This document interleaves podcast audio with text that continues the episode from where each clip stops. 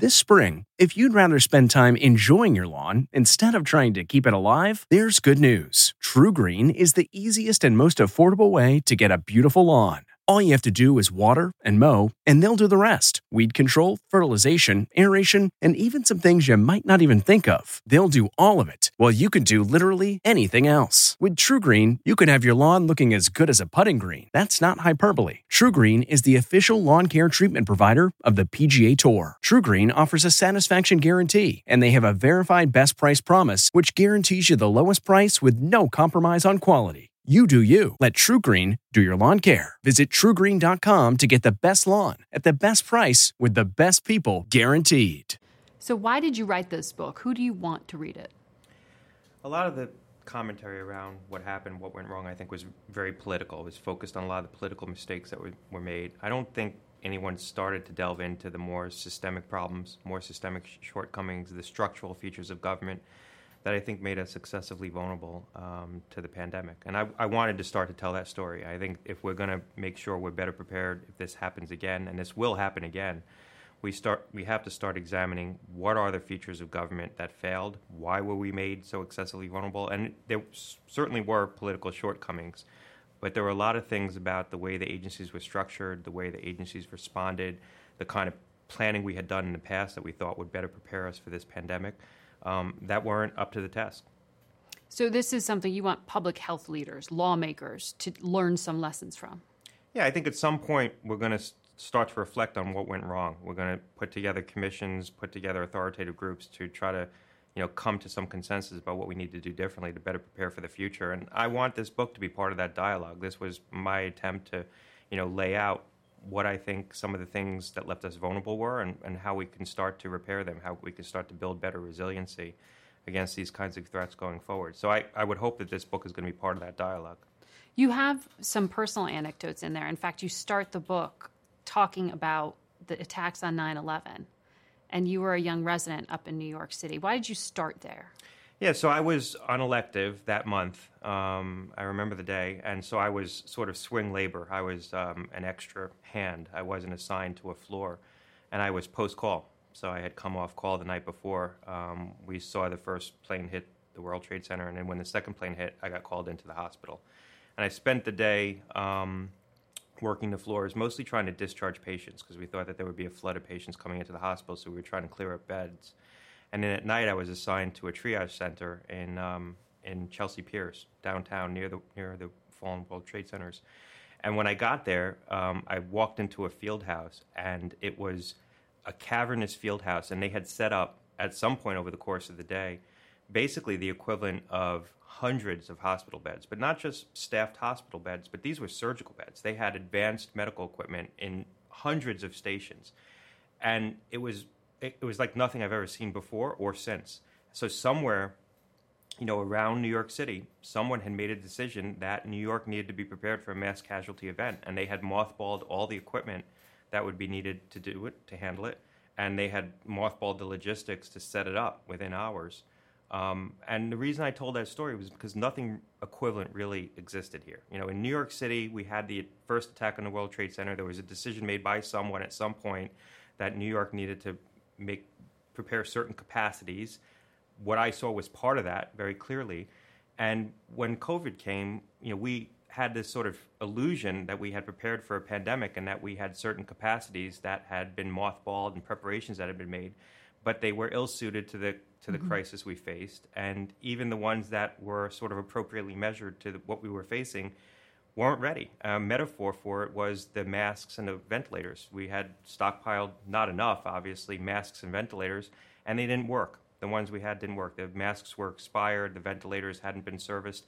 And that's just a sort of a metaphor for the lack of preparation. But you know, I think we didn't, we didn't really have the foresight to understand that um, a virus could threaten us in this way. We had planned for a pandemic flu. I had been part of some of that planning back in 2003 and 2005 when I was at FDA during my first my first stint, but we didn't really understand how the planning that we had engaged in for influenza wouldn't be applicable to a coronavirus. So and we prepared for the wrong threat. We we prepared for the wrong threat, but even even if um, we had prepared for the right threat, the preparations still weren't adequate. We still didn't have the kinds of capacities we needed to, you know, fl- forward deploy the, the medical resources that would be required. I think we didn't envision that in the setting of a global crisis, there would be a global run on the supply chains that were needed to properly supply um, the medical equipment. Just the swabs used to conduct diagnostic tests, we ran out of them. One of the bottlenecks to conducting more diagnostic testing wasn't that we didn't have the PCR machines, the sophisticated machines, wasn't that we didn't have the labs, we didn't have the swabs to actually collect the samples. So we didn't understand that if you had a global crisis of this magnitude, suddenly the supply chains that we relied on would be pulled on by every country at the same time, and we couldn't rely on them anymore. So what we needed was just a whole different mindset. We needed to build domestic capacity to do the production domestically. We needed to keep the um, the apparatus that we thought we would need hot, not just warm. We couldn't just build it and mothball it. We needed to keep it operating. We needed to keep it functional. Um, we needed to have a logistical capability to deploy these tools. We didn't we didn't have the ability to scale diagnostic testing because we couldn't deploy enough um, testing centers. We didn't have the Mm-hmm. ability to mass vaccinate the population because we didn't have any mothballed capacity to set up vaccination sites. And that's what I saw on 9 11. I mean, obviously, small microcosm with, was a city, it wasn't across the whole country. I mean, the, the country wouldn't have been able to deal with a, a, a crisis of that magnitude, but someone had thought about how to build the apparatus and the means to deploy it very quickly for a certain contingency. We didn't do that against a viral contingency, even though we had anticipated and expected that at some point we'd be challenged with a pandemic. So it's been 18 months now since we were hit with this pandemic. In the book, you write uh, the next one very well could be a new variant of a bird flu. Are we as vulnerable to that kind of new threat as we were to COVID 19? I think we're still um, vulnerable. There's nothing that's really been changed with respect respect to our posture. I think where we might have less vulnerability is that you know, fool me once, we're more aware of the threats that could emerge from around the world. We might we're going to respond more quickly. You know, next time we see an emerging infection, we're not going to wait six weeks or two months to start manufacturing a diagnostic test. Um, so we're going to make certain decisions up front that could have been made earlier in the setting of COVID weren't because we didn't properly anticipate the threat that it posed. I think next time, you know, we're going to be more apt to do too much and not too little when something emerges. But in terms of the capacities that we need to respond, I don't know that we're any better in terms of our ability to actually mobilize um, the sort of manufacturing and, and the, the distribution capacity that we're going to need. We don't have the infrastructure to do that. Where we're better probably is that we validated some of the technology that we would use against a new threat. So the idea of um, fully synthetic vaccines, being able to pivot very quickly to a vaccine. A lot of the technologies that were sort of available that allowed us to pivot very quickly to the development of countermeasures in this instance now have been validated. We were at a sort of a technological inflection point in the setting of this pandemic with the technologies we use to develop our vaccines and some of our therapeutics. That And was now- just luck, is what you're saying. we were at the cusp of we were sort of bridging two scientific states. If this had happened four years ago, we would have developed our vaccines the way we traditionally develop vaccines. We would try to grow the virus in cell cultures, the same way the Chinese developed their vaccine. You grow the virus in large quantities in cell cultures, you inactivate it, you cleave off the proteins, and you basically put the virus's proteins in a syringe, and that serves as the vaccine stock. That's how we make flu vaccine. Um, what we did in this case was we were able to derive vaccine constructs fully synthetically just off the sequence data alone. So if you look at Moderna's vaccine, Pfizer's vaccine, where I serve on the board of directors, even J and J's vaccine and AstraZeneca's vaccine, the constructs were derived from the sequence. They didn't need the live virus. They didn't need to grow the virus. Um, so we were right at that inflection point where that technology was becoming available, and that allowed us to pivot to vaccines very quickly. If this had happened five years from now, that technology probably would have been mainstreamed. And what happened in the setting of the pandemic is we've sort of accelerated our way through that technology curve because we've developed the vaccines and we've deployed them. 380 million Americans have received a vaccine. So after the 9/11 attacks, we had this wholesale, you know, rejiggering of the U.S. government, and you had a 9/11 commission. Do you think in this setting now that that kind of commission is even possible? I think it's I think it's necessary. I think we're going to have to do it. Um, I'm Politically, is it possible? it's difficult. Uh, you know, and I, I think it's difficult for a variety of reasons. You know, it's probably I've asked myself why haven't we done it yet? I mean, there's been some groups that have come together. You know, National Academy of Medicine, other groups. The Biden administration put out sort of the blueprint for what a, a pandemic strategy would look like. My my assumption is it's too early. You know, we're still we're still grappling with this pandemic. So I keep telling myself maybe it's too early, and that's why Congress hasn't convened a commission. That's why we don't see a bipartisan group emerging to try to do this work. You've seen some legislation um, proposed, but nothing that's sort of a, a, a grand effort to really come up with a comprehensive approach to how we're going to prepare better for the future. I think the other thing we're going to have to grapple with it's not just a question of um, the politics of the moment and the inability to get a consensus around big issues, and that is that is a problem right now.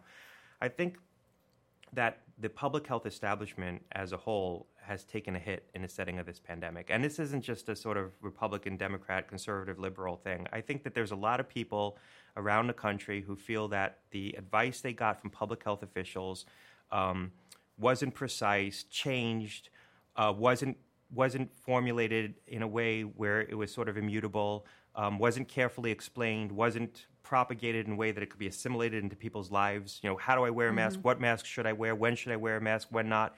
And things changed. And so people were confused by it and lost confidence in it. And I think that there's going to be um, part of the dialogue we have around how do we prepare better for the next pandemic, I think, unfortunately, is going to also be a discussion of what role should public health agencies and public health officials play, and how much should policymakers really be overseeing what they're doing in the setting of a, a crisis? Should they really be in control? That's going to be a hard discussion because if we're not going to sort of support the primacy of public health and public health officials in the setting of a, of a public health crisis, it's hard. It's hard to start. It's yeah. hard to get started, and I think that's going to be the first bridge we need to cross as we step into this. Well, the elephant in the room with all that politically is also who was president at the time of the pandemic. Um, and I want to come back to that because personality obviously was a factor here. But your broader point is that this is not a book about Donald Trump's leadership. This is a point about the overall healthcare system in the United States. You say the CDC, which is supposed to be the gold standard public health agency, doesn't have an operational capability to manage a crisis of this scale. So if the CDC doesn't, who does? Nobody does. I mean, there was a perception early in, the, in this crisis that the CDC has this, that they would have the capacity to develop a diagnostic test and deploy it and gather the data that we would need and do the analytics to try to gauge, you know, sort of scope out what the contours of the response would be. And they would be able to deploy the diagnostic test and deploy the vaccine and stand up this infrastructure they're not a logistical organization. CDC has a very retrospective mindset. It's a high science organization that does deep analytical analysis of data that's oftentimes out of sync to when the decisions need to get made. They're not they're not the JSOC. They're not the Joint Special Operations Command. They don't surface real time information to to inform current policymaking. They're not a quick reaction. Right. They, they'd rather take the data, analyze it for four months, and publish it in the Morbidity and Mortality Weekly Report. And the idea that they were going to be able to mass manufacture a diagnostic test and forward deploy it, they clearly they contaminated their own tests. So they they they botched the manufacture of their test. But even if they had succeeded, even if they had gotten that test out on time perfectly, what they were going to do, the blueprint was that they would develop tests for the public health labs. Well, the public health labs in this country, there's 100 of them. They can each do about 100 tests a day. So even at full tilt, if everything had gone perfectly, we'd be doing 10,000 tests a day. We needed hundreds of thousands of tests a day. So, what had to happen early on was we needed to turn to the commercial manufacturers, like South Korea did, and start mass producing tests. We That's, needed to turn to private industry earlier in the pandemic. We needed an all, but all of the above approach. We needed to get the public health lab stood up. We needed to simultaneously get the clinical lab stood up, labs inside hospitals, and we needed to get private manufacturers developing test kits that can go in every commercial lab around the country. That needed to happen in January. Certainly by the end of January, we had enough awareness that this could be a global pandemic that someone could have hit the red button and said, we need an all of the above approach here. But CDC had the ball the CDC was following their standard blueprint. Their blueprint is could keep up with a slow moving outbreak. It, it was quasi sufficient in the setting of Zika, which was a slower moving infection, but in a fast moving epidemic like this, it was unmatched.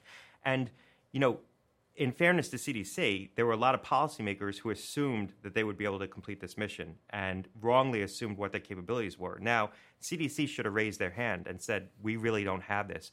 I think. Why the, didn't they? Is that a failure of Robert Redfield, the head of the I, CDC at the time? I think it's very difficult for an agency to have this self awareness that they don't have the capacity to respond in the way they're being asked. And I think it's very difficult for an agency to self organize differently in the setting of a crisis. And, and so that's asking a lot of them. Mm-hmm. Um, ultimately, there was a recognition that you needed to marry the sort of scientific capability of government agencies with the logistical capability of something like a FEMA or a DoD when we created Operation Warp Speed to try to accelerate the development right. of a vaccine, because that was a marriage between NIH, the scientists, FDA, the regulators, and the Department of Defense. The Department of Defense brought the capability to know how to scale up manufacturing and scale up distribution.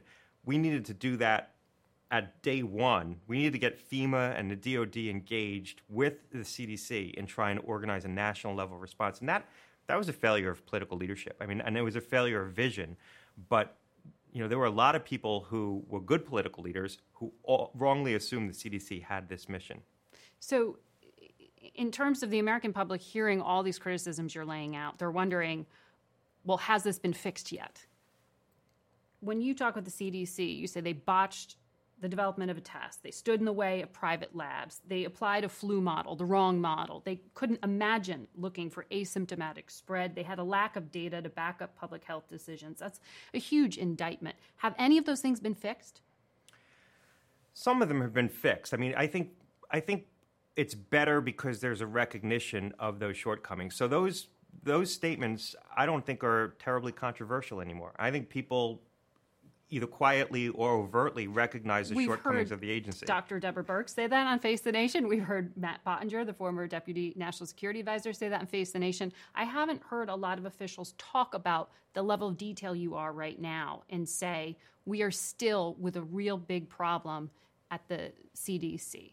Well, we haven't done anything to create a new capacity. What you what you're going to need going forward is an organization. If you want to have true pandemic preparedness, or you want to have better infrastructure for dealing with a public health crisis of this magnitude, you're going to need to have an organization that is in the business of serving surfacing actionable intelligence, has a different mindset around information, doesn't need to be the final definitive answer, but knows how to surface information to policymakers who are making active decisions. Is this a new agency? I don't it could be a new agency, but I think that that would be a mistake. I think the right way to do it probably is to build a capacity inside CDC because if you try to sort of create a new agency, you're going to ignite all kinds of turf wars across Washington. If you try to consolidate agencies like we did with the Department of Homeland Security, you know, you're stealing other other agencies' authorities, and that's always difficult. I think this could reside inside CDC, but it needs to be a much different organization.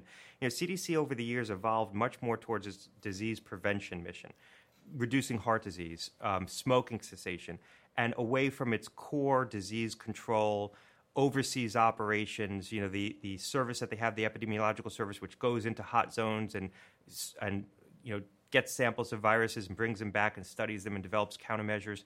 That's sort of the, the, the heroic part of the agency that's often talked about. Movies get made about it. Over time, I think that that has been subordinated to the more policy aspects of the CDC's mission. So I don't know that you sort of fundamentally reform CDC. I think what you try to do is grow up a new capacity inside the organization that has a different culture, different mindset, different resources, different capability. The component that they recently created, where they created this new modeling center inside CDC, a disease, a pandemic modeling center, that the Biden administration be, has right by the Biden administration. That could be the kernel that becomes the you know the new flower inside CDC. I think that the the mindset of that organization, the people who are staffing it right now, who come out of a national security world um, could bring a new esprit de corps into that organization, and you can grow out this capacity from there. But someone needs to build it. Well, the Biden administration has asked for $65 billion to strengthen pandemic preparedness. Congress hasn't funded it yet. I don't think this is going to be a money problem. I, I think people are going to appropriate the funds. I think that it's going to be a strategy problem, and, and that's really what I, I, mean, I try to do here is is sort of lay out some of the foundation of what went wrong and how we could think of a different strategy you know, the Biden administration plan that they put forward, it's a high level plan. It has all the right elements, but it's not a plan yet. It's more like a strategic framework for a plan. Uh, we still need to decide what that plan is, and there's going to be an intense debate because you know people people's missions are going to be disrupted. You, you know, CDC, for example, with the diagnostic test. You know, if we wanted to have the commercial manufacturers early on engaged in developing a diagnostic test, someone had to share the samples, the virus samples with them. CDC held on to them, wouldn't give them to the commercial manufacturers. Someone needed to create some kind of funding mechanism so the commercial manufacturers had some understanding that they weren't going to just get stuck with the bill. They would have stepped forward, but at some point you needed to fund that. There's no mechanism for that. I mean, BARDA could have done it, but it's not really within BARDA's uh, mandate. They fund very early research. So there was no agency capable of funding the handoff to a mm-hmm. commercial manufacturer of a diagnostic test. And I keep coming back to this because a lot of our early problems really flowed from our inability to scale testing. Um, it wasn't just that we couldn't diagnose the infections and tell where the virus was, we couldn't tell where it wasn't. So when we did the 15 days to slow the spread and then the subsequent 30 days to slow the spread, it was basically a national shutdown for 45 days, an extraordinary measure. I mean, a historic decision um, to shut down most commercial activity in the country. Very clearly, we needed to do that in New York. I mean, New York, the healthcare system was breached in New York. Um, New York was on the brink of collapse. New Orleans was on the brink of collapse. Boston was on the brink of collapse. Uh, Los Angeles had pervasive spread. San Francisco and Seattle. Austin, Texas didn't have a lot of spread. Jacksonville didn't. Wyoming didn't. But we didn't know.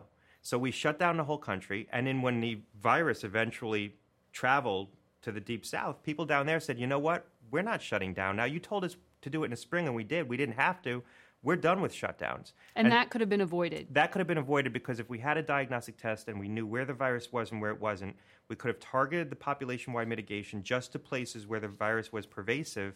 And in the places where it wasn't yet pervasive, we could have used testing, tracing, quarantines to try to control the spread. It would have eventually become a confluent epidemic across the whole country, but we could have delayed that. We could have substantially delayed that, and we could have preserved the political capital in the places where the virus wasn't, so that when it got there, they would have still been willing to take the tough decisions to close bars, close restaurants, do all the things that we knew were going to control spread and buy us time until we got to a vaccine.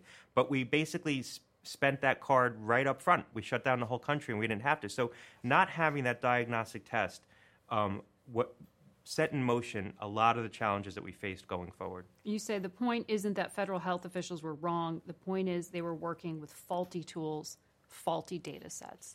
Yeah, they so, didn't know what they didn't know they didn't understand that this wasn't spreading like flu. So they didn't have a diagnostic. So they said, well, we're going to rely on the influenza like illness surveillance system. This is a surveillance system that was grown up in part to deal with the pandemic flu that basically monitors for people presenting to hospitals with flu like symptoms who are testing negative for flu. But in any given week, 50,000 people present to hospitals with flu like symptoms and test negative for flu. So you could have tens of thousands of cases hiding in plain sight with the influenza like illness surveillance system. Plus, this wasn't always presenting like flu. So people were getting symptoms that didn't comport with flu. So if you're just looking for flu symptoms, you might not see coronavirus spreading.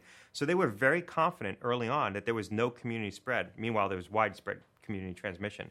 And it wasn't until the beginning of March that Redfield saw a signal and the New York data picked up the phone. I talk about it and called Howard Zuckerman, the, the New York State Health Commissioner, and said, "You guys have a problem."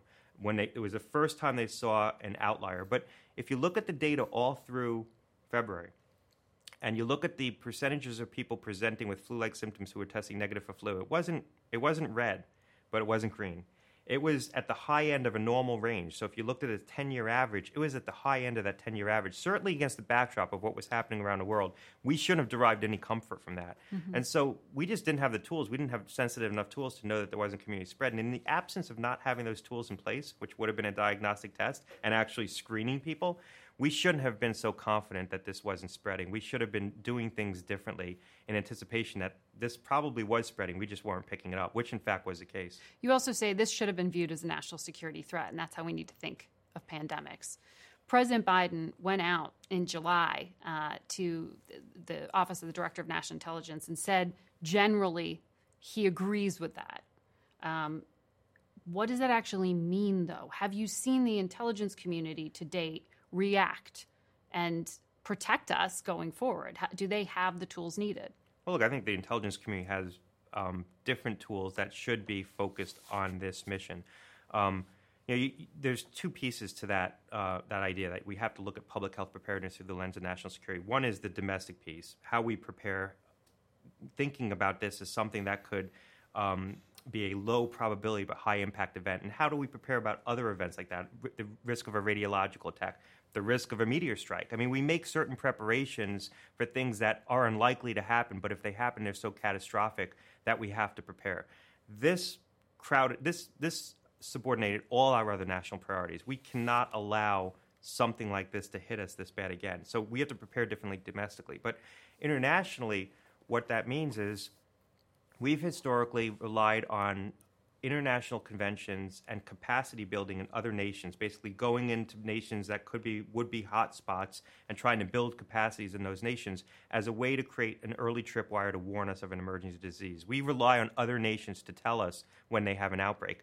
That has repeatedly failed. It failed in this case. China didn't surface the early information. They still haven't shared the source strains, but we can go through a litany of country after country that was host to novel outbreaks of SARS like viruses, novel outbreaks of, of influenzas, novel out, uh, outbreaks of Ebola that didn't surface the information in a timely fashion. And so the question becomes can we still rely on the international health regulations and the WHO and the World Health Assembly? Are we going to all hold hands again and promise that we really mean it this time and we're going to share information? Or do we need to get our clandestine services more engaged in this mission? And I think we're going to need to get our clandestine services more engaged in this mission. And it's one of the things I talk about because that's a very big departure from where we've been in the past. In the past, there was always an assumption that this that the public health mission was the CDC's mission. The CDC and the public health officials didn't want the spy agencies anywhere near that because they felt it would corrode their authority to um, act outside the U.S. That everyone would be perceived as a spy. And traditionally, the national security Agency said the CDC has this. This really isn't our mission. It was seen as a sort of a softer aspect of the overall national security mission. I think that needs to change. I think, given what we've seen, not just how this impacted us, the death and disease, how this changed the course of history, the geopolitical impact. Would China have moved on Hong Kong if the world wasn't mm-hmm. distracted by COVID?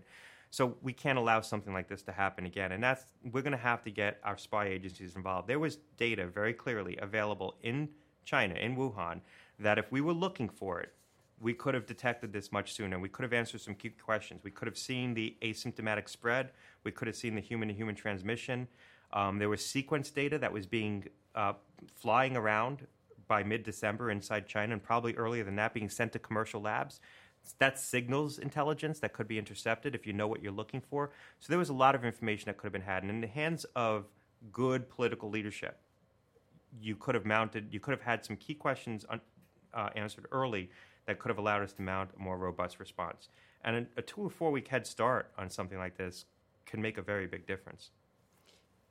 On the intelligence front, you said it was you talk about a lot of this sort of towards the end of your book, and this is a more uh, current conversation about the origins of COVID.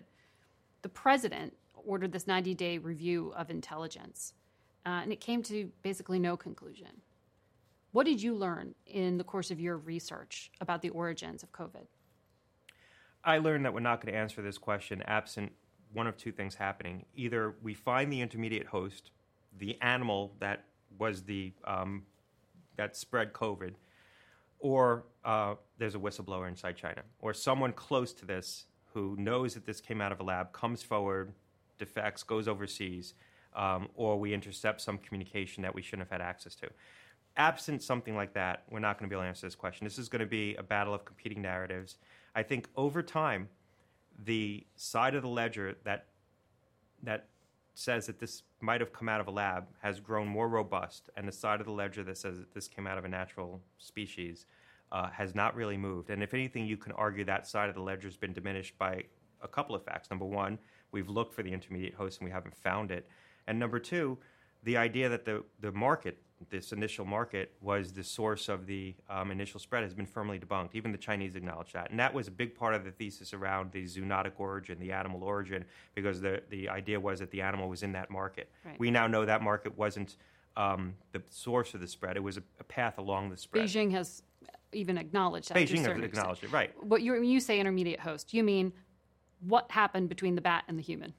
Who right. came in between? There's, a, there's an animal. It's maybe a pangolin. There's some other animal in between, um, and it could have been. It, it, wasn't necessarily a bat, and it could have been a bat to a human, but we haven't found the virus in nature. And there's been a pretty exhaustive search.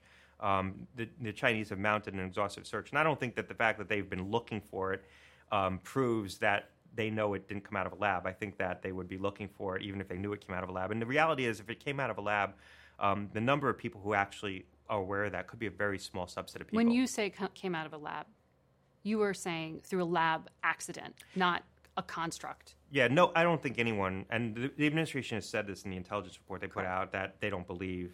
Um, they, they've sort of firmly debunked the idea that this was something that could have deliberately come out of a lab or was deliberately engineered. But the possibility is that you've had labs doing research on novel coronaviruses. You had novel coronaviruses being brought to those labs, particularly the Wuhan Institute of Virology.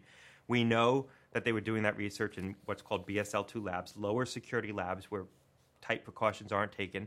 We now know that they were infecting transgenic animals with coronaviruses, with novel coronaviruses, as part of their research. meaning Animals with human, human. right? Animals with human immune systems. So that that again makes is an, is another step that makes it more likely that it could have spread to humans because now you're infecting animals with human immune systems, so they're humanized viruses. You're, you're adapting the viruses to animals to try to infect the human immune system. All those set up the conditions for risk. And we also know that the Wuhan Institute of Virology was a sloppy lab. At the time that it opened, there was an article in the journal Science raising questions about the integrity of that lab, where scientists at the time that it opened in 2017 said, We're worried about the procedures in this lab. We're worried about the training. We're worried about the way it was built. We know that the lab was conducting high end research with the mili- Chinese military. The French were in that lab and were eventually kicked out. And the time at, at the time that they were kicked out, they were aware that the Chinese military had moved into that lab. So there were the circumstances created around that facility and there were operating procedures around that facility that created a lot of risk. That doesn't mean it came out of the lab, but it certainly makes that a suspect um, location. And there was another lab, the CDC, the Chinese CDC maintained a lab literally blocks from um, the, the wet market that was first implicated in this virus that was also conducting coronavirus research in BSL 2 labs. So, other than the whodunit factor, why does it matter? Why do we need to know who patient zero is, and how will that affect the Biden administration's response? Yeah, it matters a lot because if we determine that, the, first of all, if we determine that this came out of a lab, or we even assess that there's a high probability that this came out of a lab, I think it changes how we try to govern research internationally.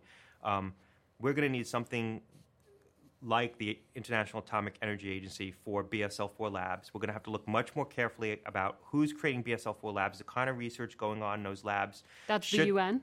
that it's going to probably be a global organization, come out of the you know the World uh, Health Organization, some kind of international consensus around providing oversight on these labs, because there's a lot of them cropping up right now. A lot of countries are building BSL-4 labs and starting to engage in this high-end research, and the the most speculative, most dangerous research often goes to the countries willing to conduct it, and the countries willing to conduct it are oftentimes the countries that have the poorest controls.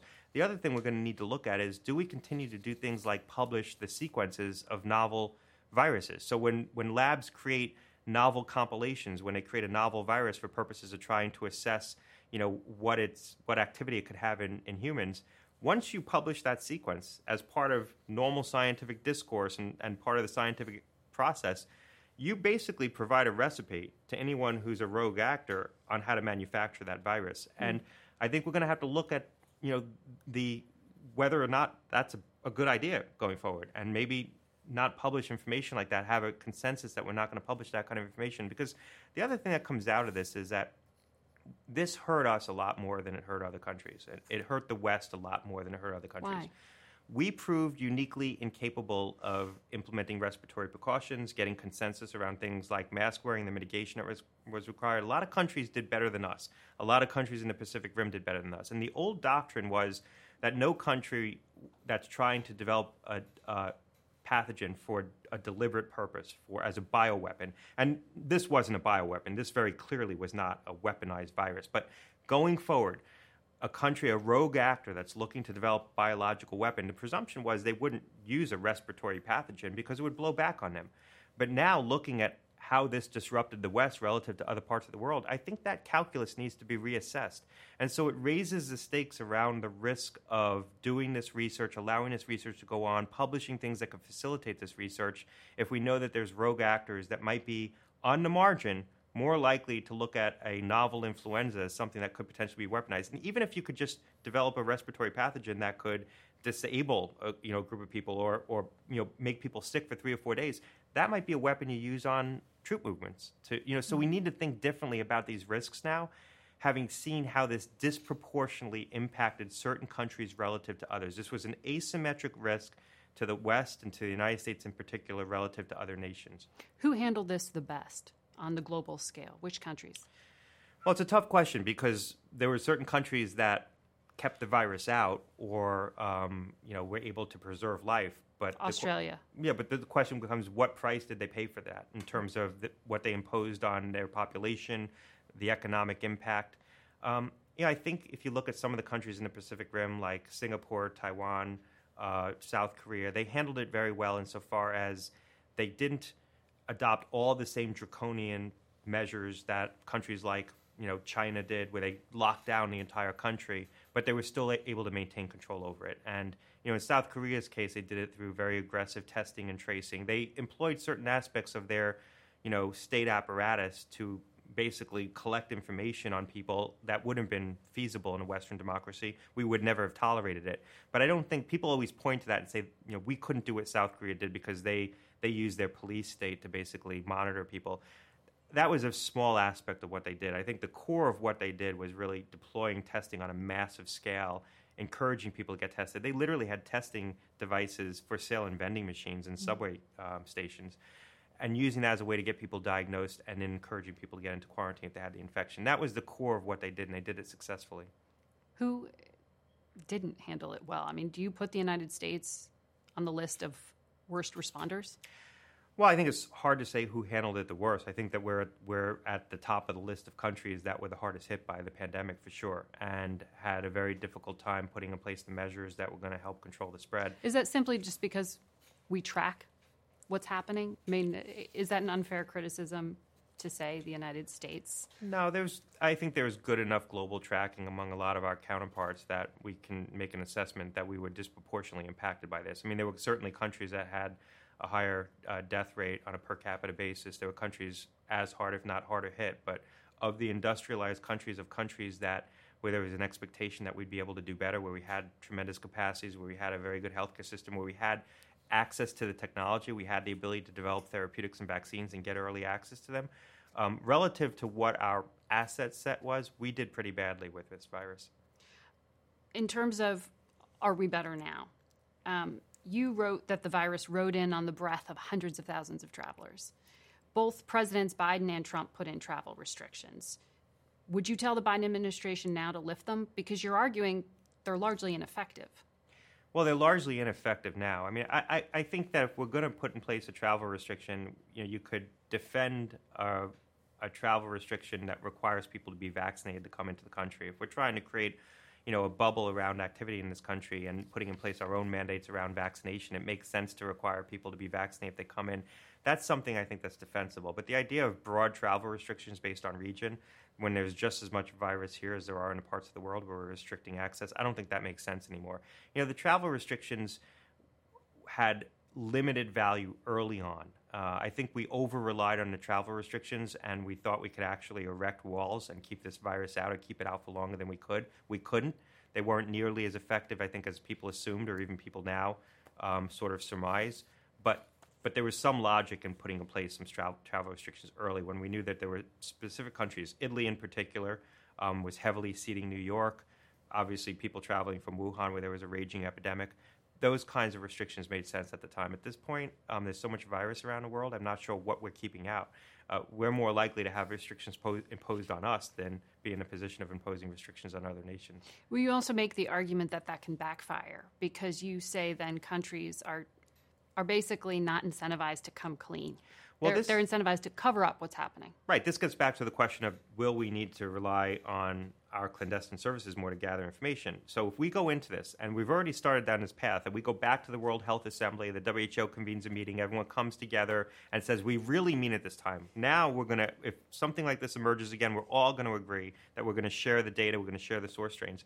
Well, what did COVID teach the world? COVID taught the world that if you're host to an emerging infection that looks threatening, the first thing other countries are going to do is erect trade and travel restrictions on you and try to isolate you. Like before COVID, that was controversial. The idea of actually isolating a nation was highly controversial because there was a presumption that if you isolate a nation that's host to an outbreak, you'll destabilize that nation and make it harder for them to combat the outbreak. But what's the first thing that happened when the British said, we have this this concerning new strain of COVID called B117 that seems more contagious?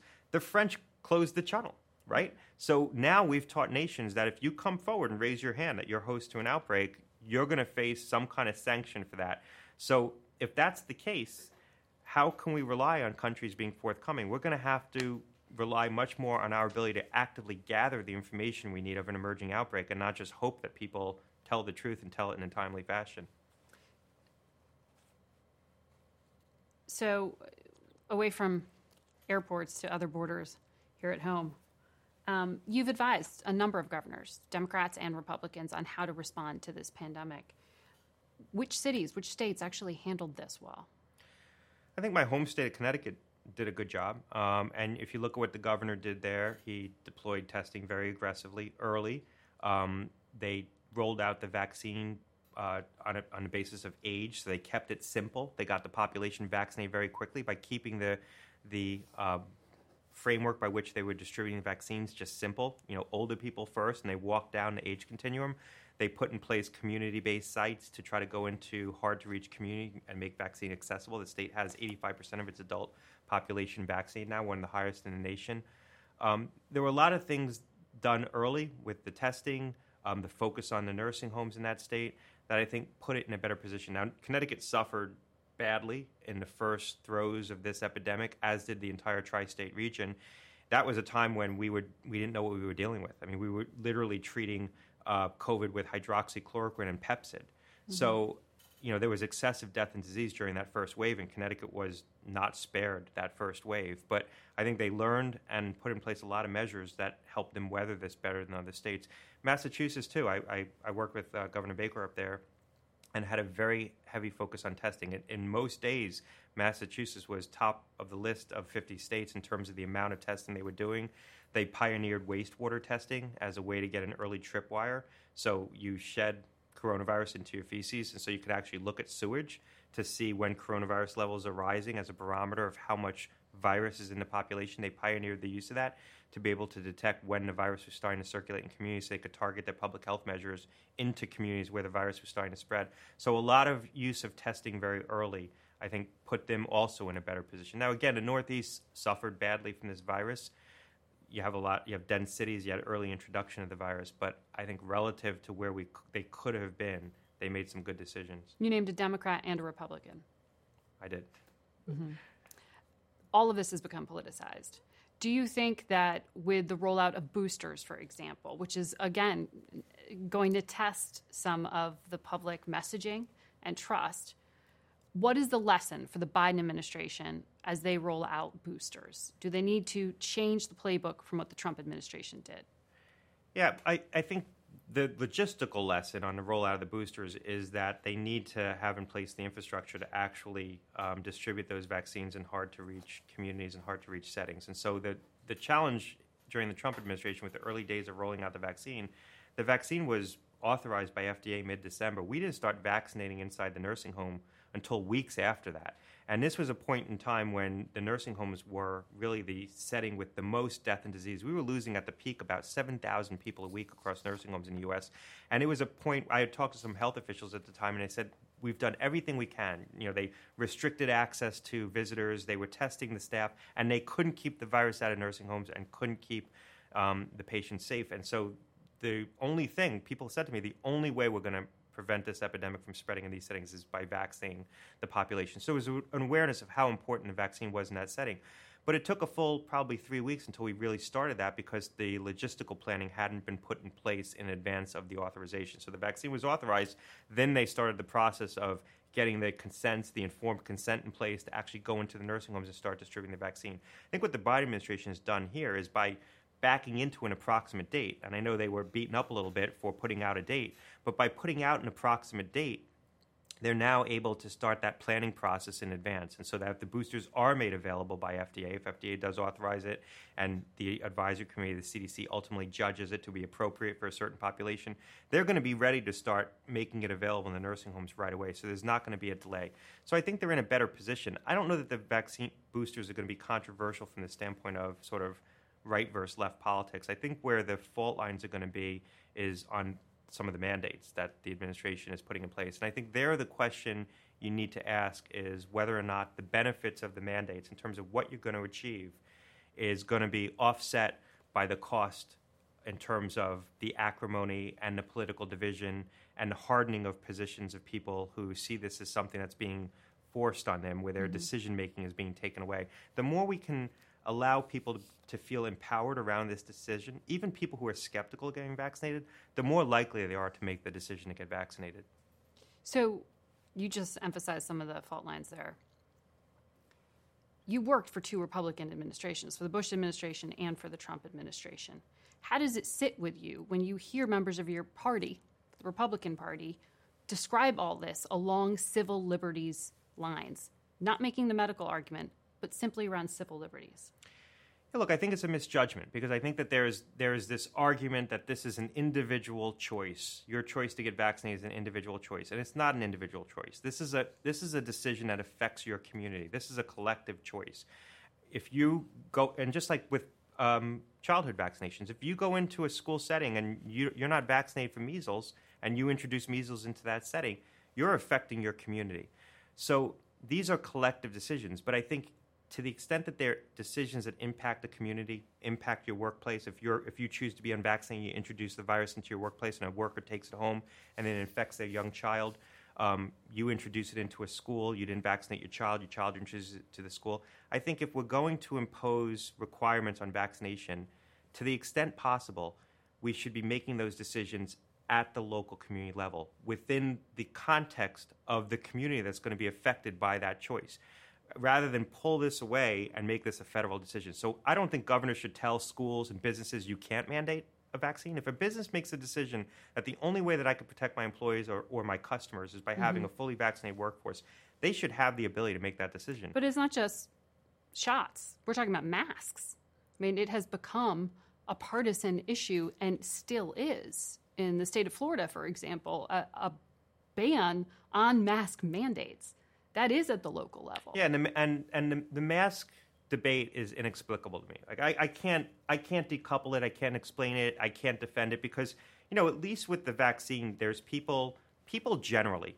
I, I worked at FDA and and and I you know had I've treated patients and I've talked, counseled a lot of patients through difficult medical decisions.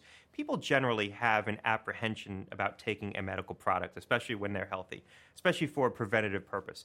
I understand just sort of people's general questions and concerns about a novel medical product. But a mask is such a simple intervention. It's not going to cause you any harm. It's just an act of, you know, community responsibility. It's an act of respect. You know, even after I was vaccinated and prevalence levels were very low in my state, I continued to wear a mask in, in pharmacies and in grocery stores, not because I felt vulnerable. You know, in, Ju- in July and August, I felt pretty safe in Connecticut. Prevalence levels were low. I was vaccinated. But other people were wearing masks, and I didn't want them to feel uncomfortable. So I think there's, there's sort of an act of civic virtue. And so to, to oppose mask wearing, to me, I don't understand that. I, I can't, you know, even explain the political rationale that this is somehow an exercise of someone's personal freedom not to wear a mask in a setting where you're trying to protect the people around you. The vac- people's hesitancy around vaccine isn't new. People want to understand a medical product before they put it into them, particularly around children. So that is an understandable discussion you can counsel patients through that. I think I think there's a lot of people who right now haven't been vaccinated who are persuadable. They just have a longer consideration period, and we should respect that. And my concern around you know the mandates, and I think the you know the federal government's well within its right to mandate vaccination for federal workers, um, for healthcare workers. I think even mandating vaccination within the Medicare program could be something that's defensible, that providers and health plans need to get a certain percentage, certain high percentage of their Medicare recipients vaccinated. Um, but when you impose the mandate down to the level of small businesses, now you're setting up the political fault lines. And you're taking something that was sort of subjectively political and it's going to be objectively political. Now, now you're going to see the debate play out and you're mm-hmm. going to see the governors oppose it, you're going to see the litigation and so my concern is that you know we might have picked up another. We were we were going to get to 80% of adults vaccinated in this country. We're at 75% right now. Actually, 76%. Biden administration has done a good job. We were going to get to 80 on our current trajectory. We might have gotten to 82 by the you know end of the fall winter. With a mandate, where are we going to get? 86, 87. So we'll pick up three percent. Probably most of them have already had COVID. Um, so are you going to get enough benefit from a public health standpoint for the price you pay in terms of hardening those lines?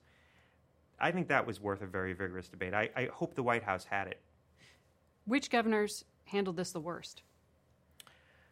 Um, well, which governors had the worst outcomes? Um, I think the in, and by outcomes you mean deaths. Deaths.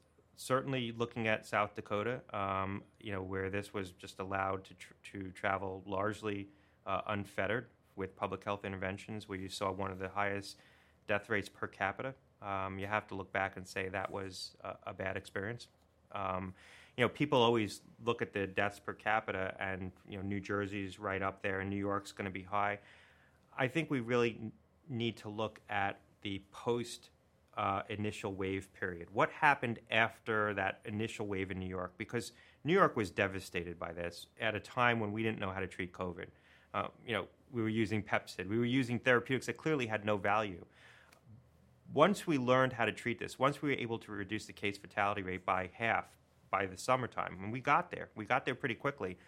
States that were still excessively um, engulfed by this and had a lot of death and disease, those were in part policy decisions. Those were in part the result of policy choices that those states made. Um, New York and Connecticut and New Jersey didn't have the benefit of making a lot of policy decisions. I mean, by the time that they were they started to get an awareness of this, they were already so heavily seeded that they were just trying to keep their healthcare systems operating. So, for Americans who, I mean, if you accept that this has already become politicized and you look ahead to future elections, some, one of the governors you just mentioned is projected to be a, a presidential contender, right? You have others. So, for an American at home, how do they judge response to COVID and say this one worked, this one doesn't? Is it on deaths? I think it's looking at what happened within the states. Um, there was there are, are going to absolutely be disparities in the state by state experience, and you know it's it's not easy to decouple in every case the policy from the experience because you know this wasn't an epidemic that was experienced the same way nationally. This was highly regionalized. Um, some states were made excessively vulnerable through features of the states that had nothing to do with policy. New York, because New York City was so dense. But what you were starting to see after that first wave was a much more regionalized experience based on differences in policy approaches. And, mm-hmm. you know, certainly Florida made certain decisions. I mean, the governor kept schools open, uh, and a lot of people believe he made a good decision. He, they ignored the advice on six feet of distancing, probably the single costliest recommendation that CDC made that you had to maintain six feet of distance that wasn't based on good judgment and good science and was ultimately um, changed. And so he said, we're only going to maintain three feet, which is where the CDC is now, and was able to keep schools open. But at the same time, you know, they let the virus spread largely unchecked in terms of personal mitigation. People weren't wearing masks, they weren't encouraged to wear masks. Um, vaccination was encouraged for the elderly population, but not widely. So they didn't aggressively try to vaccinate anyone except their elderly population. So they made policy choices. And the consequence was an infection that largely engulfed most parts of the, of the state. I mean, Florida probably has one of the highest positivity rates of any state in the nation right now. When the seroprevalence data comes out, when the data on, on how many people have had COVID comes out, um, Florida is going to be up there. But Governor DeSantis would say, look at the economy. Yeah, I mean, I'm not in a position to judge his economy relative to other other states. You know, I, the decision to keep try to keep kids in school was the right decision. The decision to let the virus spread the way it has and not even employ mitigation in the school as it's doing now, I disagree with that decision. I mm-hmm. think that that there are things we could have done that were, you know, relatively easy interventions like requiring people to wear masks, trying to get people high quality masks that could have slowed the spread, could have kept certain settings like schools safer. Right now, the epidemic in Florida is largely inside the schools. The case the cases are declining across every age category except young children because the epidemic has moved into those schools. And Florida's made a decision that they're not going to deploy mitigation in that setting. They're not doing testing in most of the schools. They're not requiring kids to wear masks.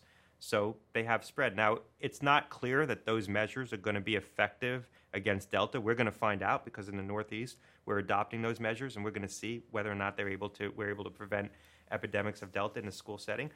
But you don't go into a situation like that and tie one hand behind your back because mm-hmm. um, you know what the outcome is going to be. The outcome is going to be that kids are going to get infected with COVID. And there was a study that just came out in Israel showing about 10% of kids who get COVID have long term symptoms. There was a study in England showing about 2% have persistent symptoms. That's not trivial. Uh, you know, if you end up infecting millions of children and 2% have residual symptoms, neurological symptoms, that's a lot of morbidity that a lot of children are going to have to carry for at least some period of time that's going to affect their lives. So I, I wouldn't be cavalier about the risk in kids. even though they clearly do better with the infection in older individuals. And I wouldn't go into these situations, the school situation, without adopting measures that we know can can potentially prevent the spread. So, you know, that was a decision um, that is going to is having a predictable outcome. I want to talk a little bit about President Trump. So, if I go back in time and I think about the first few days where this strange virus that was just surfacing started to make headlines here at home, February, January, you were starting to see things that weren't yet really being raised as red flags. You were tweeting, you were speaking privately in messages to White House officials. How are you on the outside seeing things that they weren't seeing on the inside? Well, I think there was there was a group of us seeing the same things. So there was a group of public health officials that were very alarmed about what was going on. Um, there were people inside the White House who were concerned. Matt Pottinger, who you've spoken to, Joe Grogan, who's one of the people that I conferred with a lot. Um, I remember very the first conversation I had with him was um, was in January. Uh, you read about that January 18th, right? Martin Luther King Day weekend. Told him he should ask for a briefing from the department on this. Um, was very concerned about the spread. So there were people who were concerned about it. I think that um, there wasn't a, a lot of organization around the response early on there was a presumption, again, that the CDC has this, the department has this, the Secretary of Health and Human Services is in control. So, you know, they let they let that healthcare apparatus run with the ball. And then you had White House people who were alarmed, asking for information, but not actively managing it. It really wasn't until probably more like the end of February, the March timeframe. I, I went back and I, I met with the president in early March and the vice president that you saw the White House really starting to get engaged and pull this away from um, the Secretary of Health and Human Services and the healthcare institutions and start to at least try to more actively manage it. And that was the, the genesis of the coronavirus task force. Um, but the task force wasn't set up in a way to be operational. It was more um, a policy forum. So it didn't really, it wasn't really discharging orders and actually setting in motion action. It's been reported um, that you were actually considered to come and run that task force, that the president was interested in having you come in and run it. Yeah, that was written in one of the books. Um, Is that uh, true? You know, I, I, don't know for sure. I, I, know that there were various points in time that the White House had um, reached out to me about would I come in and help them manage certain aspects of this. And every time I said yes. Um, the point at which it felt like it was moving along and it felt real was after the task force. So there was a debate about who should run the task force. The decision was made to put the vice president in charge. It's been reported that I was considered. Um, Yasmeen uh, wrote about it in her book for the Washington Post. The subsequent to that, um, the president asked me to come in. I met with him. I met with the vice president and asked me to take a position as uh, sort of as an advisor or helping oversee the task force after the vice president had been put in charge that felt like it was moving along and more real. Ultimately, it didn't come together. I, Why? Um, I don't know for sure. I, I think it like, wasn't your choice. In other words, it wasn't my choice. I think like anything else, there were probably people in the White House who wanted to see me in that position, and probably people in the White House who didn't. And you know, the people who didn't want to see me in that position were able to stall the process out long enough. You know, one thing you learn in government, and you've been around Washington, so you know this: if you delay something, you can effectively uh, kill it. And so, you know, if you delay an action, you delay someone coming into a position long enough, eventually either someone loses interest or it just dies on its own accord. And that's effectively what happened. My coming into that kind of a role got delayed in perpetuity. Mm-hmm. It was reported that that was Alex Azar. Is that the person you're smiling about? well, the report on Alex Azar in, in, in, the book I referenced was that the, the way I the, the report that was in that book was that um, the the White House Mick Mulvaney, who was chief of staff at the time, said that if the president put me in charge of the task force, Alex would resign in the meeting with the president. So that's the dialogue that she related. I don't I don't know how she got that. I trust her sourcing. I know her as a reporter. Um, she has impeccable sourcing.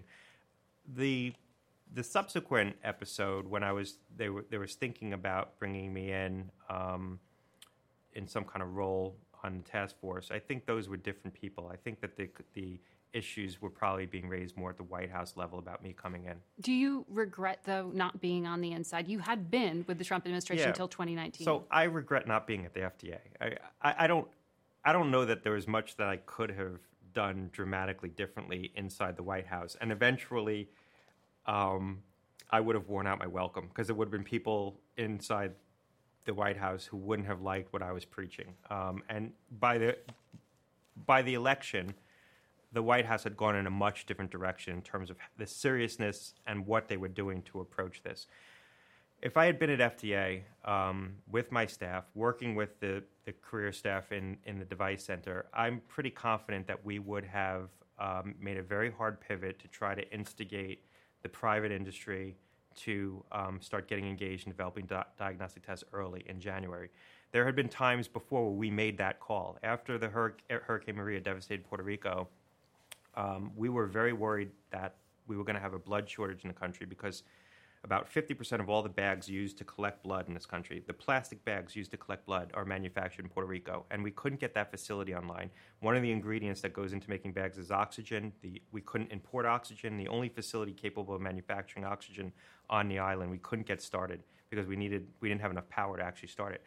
So I called around to other manufacturers of plastic bags used for other medical purposes and, and asked them if they could pivot their production lines into making bags for blood collection. One company agreed to do it. Um, you know, I told the CEO, I said, if you go down this path, we'll work with you. We'll promise you an efficient process. And I said, I'll make it up to you on the back end. When you do this, you know, I'll either I'll come to your factory, I'll tour your factory. And when they managed to successfully do it, I actually put up a bunch of photos of the production line on Twitter. You know, and, and basically gave the and so you wish somebody at the FDA was doing that. I think that could have happened. It would have had to happen at the commissioner level.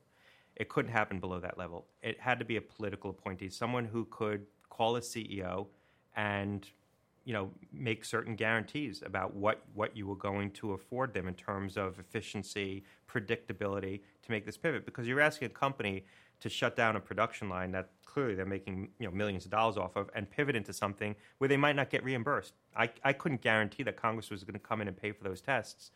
If I would have called any big manufacturer, though, they would have done it. I I'm, have no doubt about that.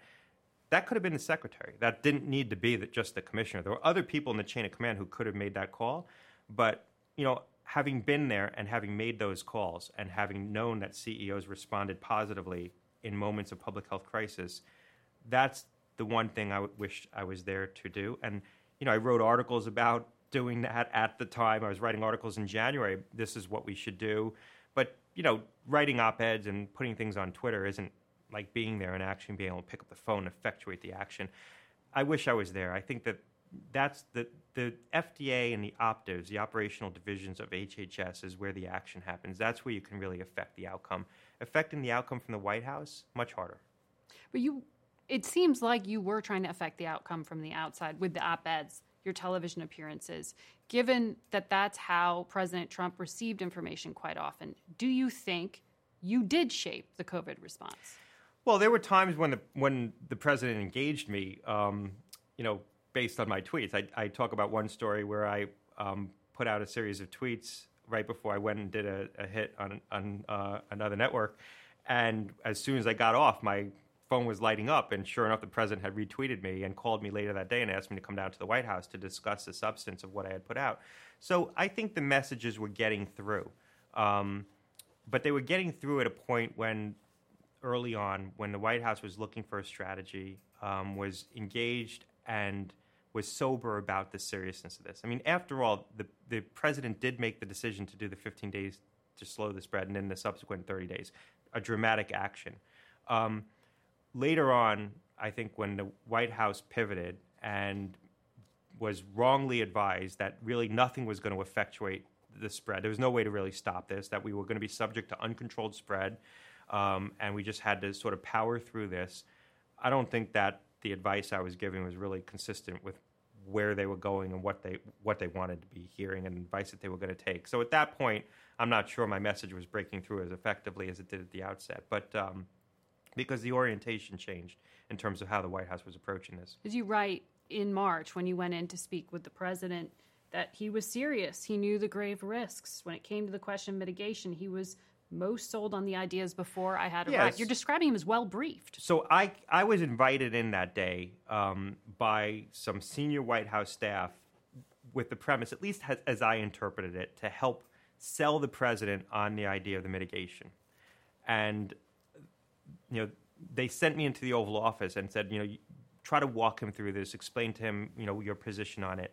And by the time I got there, you know, I had the discussion with him, but he was. It was very clear to me that he was already um, sold on the idea. Like he already understood what what the plan was, and it felt to me. And I had briefed him before. I mean, I didn't know him well, but I had been in the Oval Office ten times, eight times to brief him on various things. It felt to me at that point that he was very receptive to what I was saying and, and wanted to move on to other topics. We were talking about other things in that meeting. So, you know, yeah, early on, I think that the president was um, at some, there was a point in time when he was gravely concerned about this. And that came out in the Bob Woodward book as well, because over this very time period when I was meeting with him, he was also meeting with Bob Woodward and expressing his deep concern about about COVID. So, uh, you know, he was understandably heavily criticized for saying to Woodward, allegedly, that, you know, he was trying to send a more reassuring message to the public because he didn't want to panic people, but privately he was very worried about this.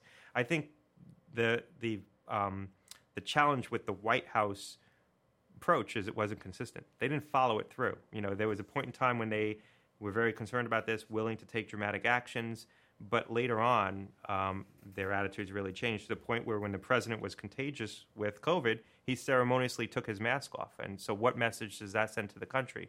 So the the approach and attitude shifted.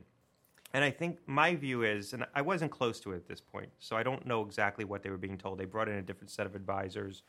Um, but my view is that they were um, sold on the idea that you weren't going to be able to really affect the spread, um, and that anything you did was just going to have so many repercussions in terms of impact on children who might not be in school, um, impact on the economy, that the costs were worse than the disease. The president always said that the cure can't be worse than the disease.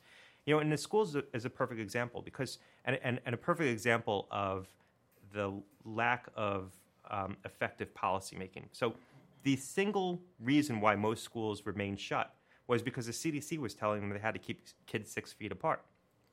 If if CDC had said you can only you have to keep th- kids three feet apart, then a lot of schools would have been able to open. And in fact, when the Biden administration wanted to open schools in the spring, this past spring, they got the CDC to change that guidance from six feet to three feet. And you're right, the six feet was arbitrary. The six feet was arbitrary in and of itself. But if the administration had focused in on that, they might have been able to affect a policy that would have actually achieved their outcome. But mm-hmm. that policy making process didn't exist.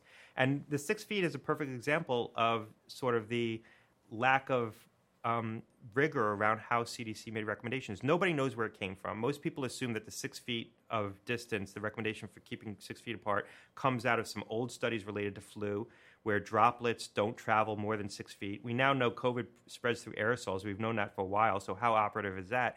The initial recommendation that the CDC brought to the White House, and I talk about this, was 10 feet.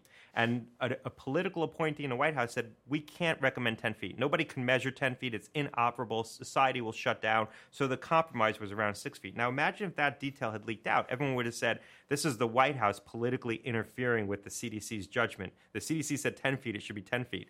But 10 feet was no more right than six feet and ultimately became three feet. But when it became three feet, the, the basis for the CDC's decision to ultimately revise it from six to three feet was a study that they had conducted the prior fall. So they changed it in the spring.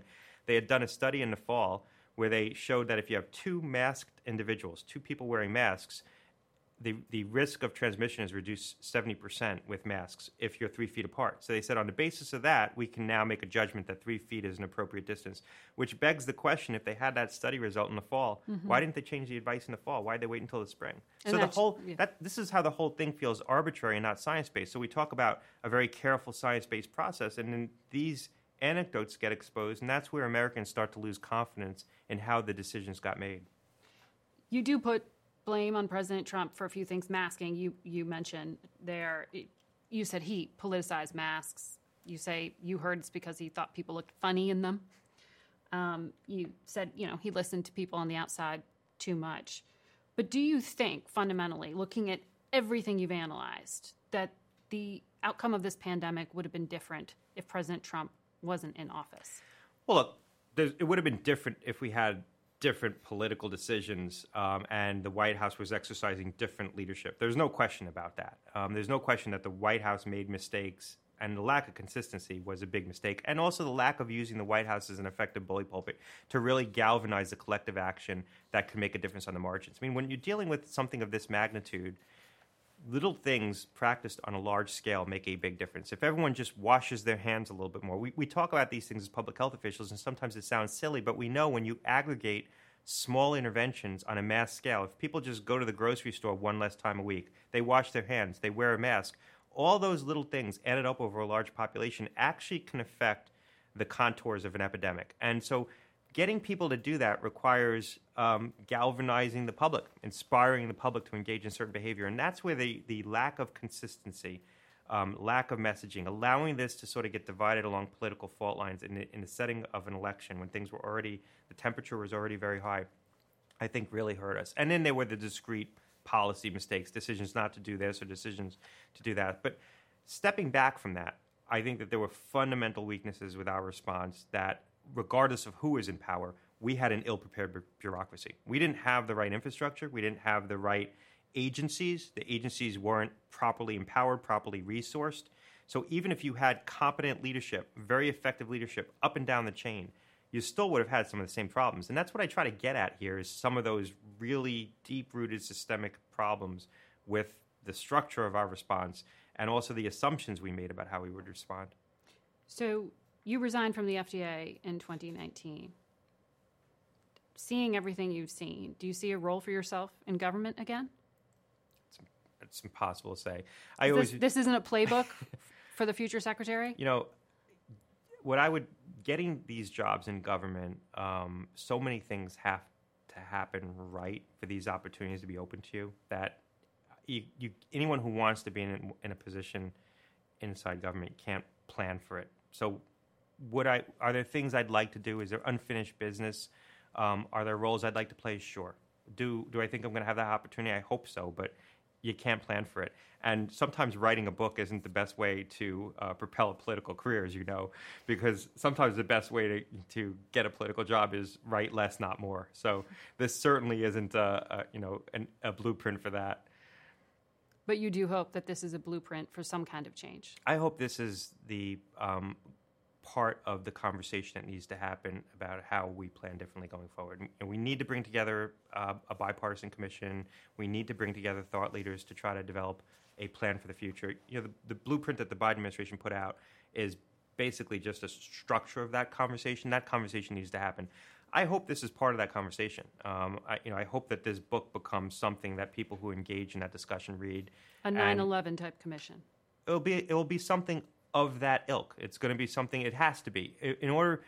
In order for it to be effective, it's going to have to be something that's broadly bipartisan, um, widely respected, because it's not just a matter of um, getting the right infrastructure in place. You know, getting the right chess pieces on the board and restructuring the agencies. I think we have to have a more fundamental question uh, discussion about what is the role of public health officials in the setting of a public health crisis and come to agreement about that because that's that's where you're going to get on the political right that's where you're going to get a lot of consternation. There, there's a perception now that public health officials exercise too much power, sometimes on the basis of faulty information, propagated guidance that had a, a dramatic impact on people's lives. Oftentimes, that wasn't based on good science. Um, and so the reaction to that is going to be maybe they shouldn't be so empowered. And I think we're going to have to pierce that discussion, get over that, come to a consensus around that.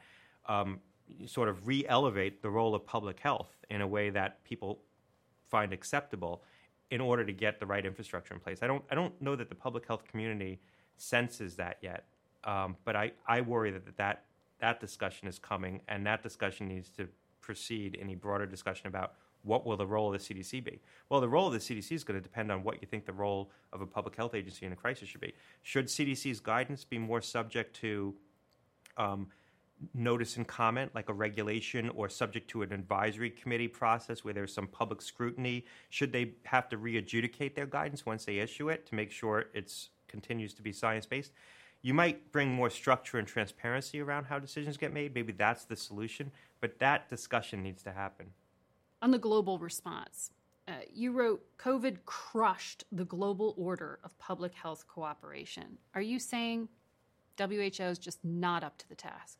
Well, it's not just the WHO. I mean, past epidemics crushed the global order of cooperation. We just didn't learn a lesson. When H1N1, the swine flu in 2009, struck the world, um, Australia and Canada nationalized the facilities that were producing vaccine destined for the U.S. They basically held on to our vaccine that was being manufactured in facilities in those countries until they could satisfy their local demand, and then they allowed the vaccine to be shipped here. And we did the same thing. We had a facility in North Carolina that was manufacturing vaccine for the United Kingdom, um, being operated by GlaxoSmithKline at the time.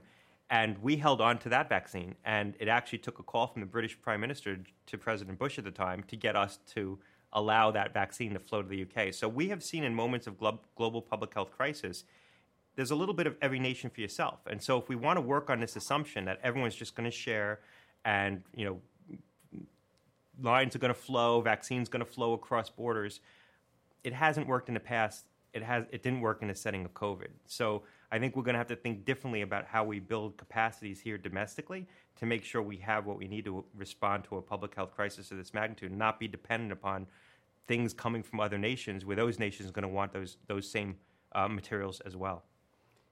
Was there quashing of information by the WHO? I think the WHO for too long. Um, did they cover up for China? Is the allegation? They weren't willing to confront China, right? Um, they, they, they put out statements extolling China's behavior and uh, how forthcoming China was. I mean, it's part of the record now. Tedros, it's in it's in his Twitter feed. It's in the Twitter feed of the head of the WHO, giving props to China for how forthcoming they were.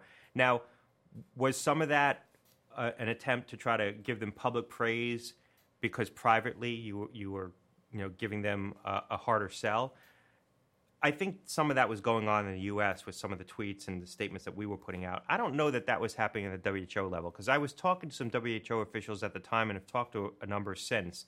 And I think the WHO really did believe China was behaving in sort of an appropriate way and was providing cover for them as they were getting criticized by other parts of the world.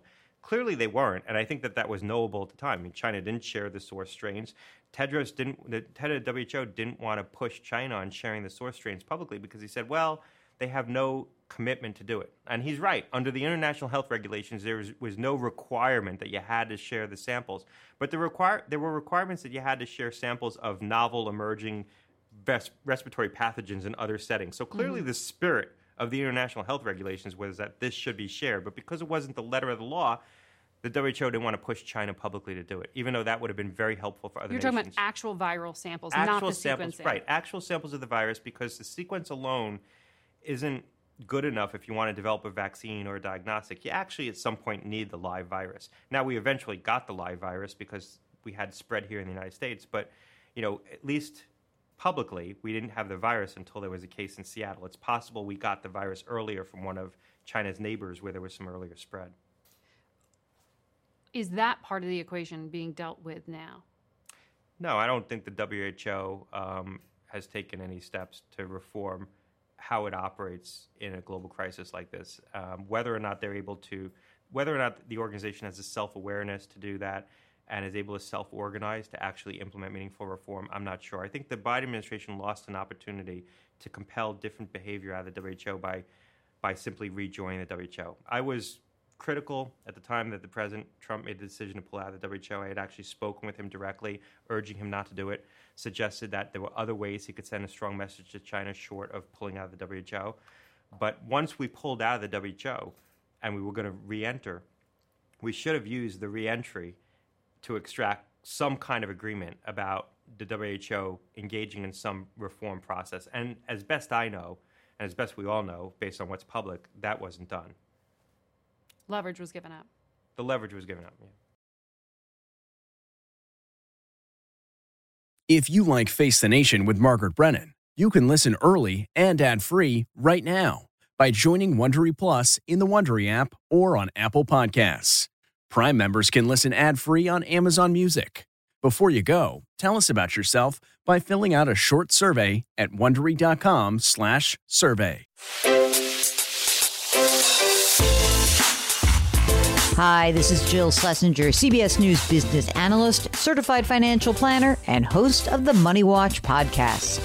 This is the show where your money is not scary and it's not boring. It is a show that's all about you.